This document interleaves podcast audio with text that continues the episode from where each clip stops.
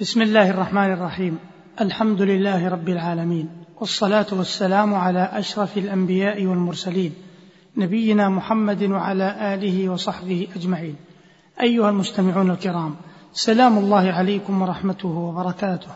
أما بعد فإن الحديث في هذه الحلقة سيدور حول دعاء المسألة ودعاء العبادة والعلاقة بينهما.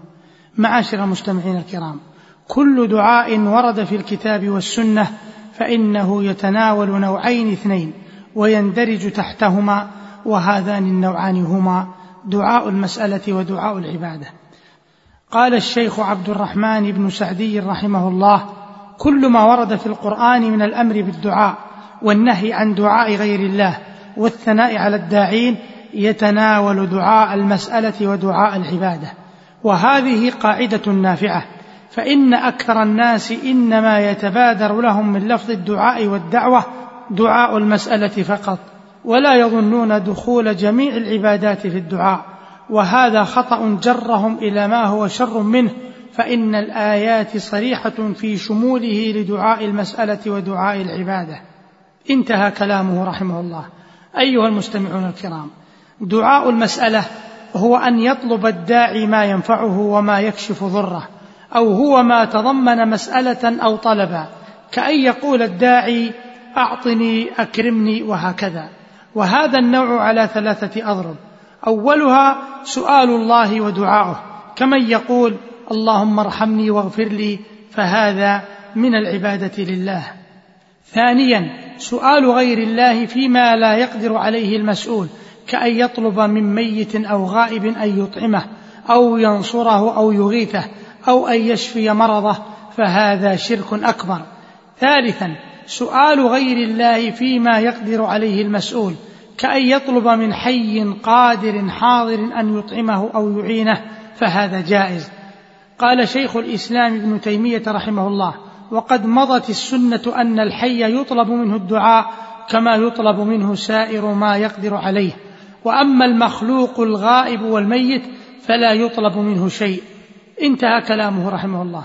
ومن هذا قوله سبحانه في قصة موسى عليه السلام فاستغاثه الذي من شيعته على الذي من عدوه. فهذا معاشر المستمعين الكرام تعريف دعاء المسألة. أما دعاء العبادة فهو شامل لجميع القربات الظاهرة والباطنة. لأن المتعبد لله طالب وداع بلسان مقاله ولسان حاله ربه قبول تلك العبادة. والإثابة عليها فهو العبادة بمعناها الشامل. ولهذا لو سألت أي عابد مؤمن ما قصدك بصلاتك وصيامك وحجك وأدائك لحقوق الله وحق الخلق؟ لكان قلب المؤمن ناطقا قبل أن يجيبك لسانه بأن قصدي من ذلك رضا ربي ونيل ثوابه والسلامة من عقابه. ولهذا كانت النية شرطا لصحة الأعمال وقبولها وإثمارها الثمرة الطيبة في الدنيا والآخرة.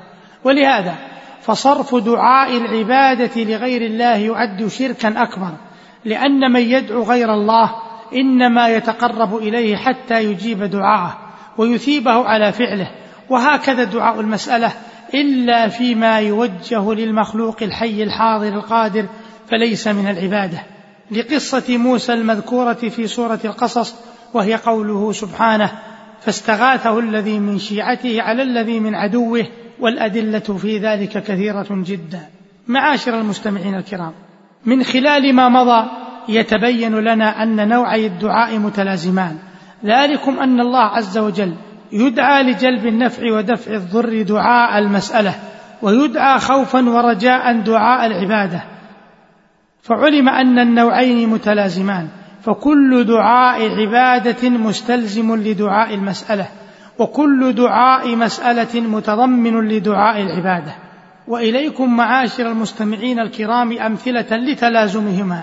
المثال الأول قال الله تعالى وقال ربكم ادعوني أستجب لكم أي أستجب طلبكم وأتقبل عملكم. ولهذا قال تعالى إن الذين يستكبرون عن عبادتي سيدخلون جهنم داخرين. فسمى ذلك عبادة وذلك لأن الداعي دعاء المسألة يطلب سؤله بلسان المقال والعابد يطلب ربه القبول والثواب ومغفرة الذنوب بلسان الحال.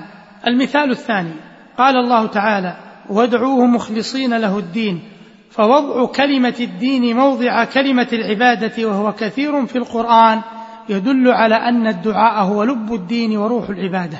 ومعنى الآية هنا أخلصوا له إذا طلبتم حوائجكم وأخلصوا له أعمال البر والطاعة.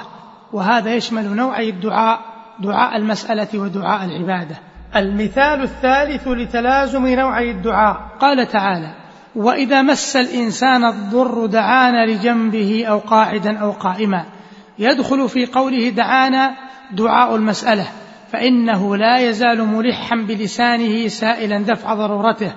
ويدخل فيه أيضا دعاء العبادة فإن قلبه في هذه الحال يكون راجيا طامعا منقطعا عن غير الله عالما أنه لا يكشف ما به من السوء إلا الله وهذا دعاء عبادة.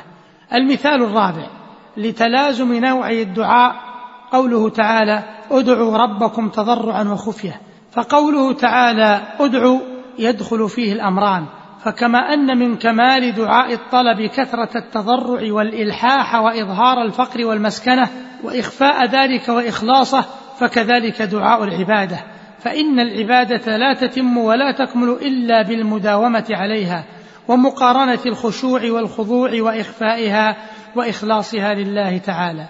المثال الخامس لتلازم نوعي الدعاء دعاء المسألة ودعاء العبادة قوله تبارك وتعالى فلا تدع مع الله إلها آخر. وقوله ومن يدع مع الله إلها آخر لا برهان له به. وقوله فلا تدعوا مع الله أحدا. فذلك يشمل دعاء المسألة ودعاء العبادة. فكما أن من طلب من غير الله حاجة لا يقدر عليها إلا الله فهو مشرك كافر. فكذلك من عبد مع الله غيره فهو مشرك كافر. المثال السادس قوله تعالى ولله الأسماء الحسنى فادعوه بها. يشمل دعاء المسألة ودعاء العبادة. أما دعاء المسألة فإنه يسأل الله تعالى في كل مطلوب باسم يناسب ذلك المطلوب ويقتضيه. فمن سأل رحمة الله ومغفرته دعاه باسم الغفور الرحيم. ومن سأل الرزق سأله باسم الرزاق وهكذا. أما دعاء العبادة فهو التعبد لله تعالى بأسمائه الحسنى. فيفهم أولا معنى ذلك الاسم الكريم ثم يديم استحضاره بقلبه حتى يمتلئ قلبه منه. فالأسماء الدالة على العظمة والكبرياء تملأ القلب تعظيما وإجلالا لله تبارك وتعالى. والأسماء الدالة على الرحمة والفضل والإحسان تملأ القلب طمعا في فضل الله ورجاء روحه ورحمته.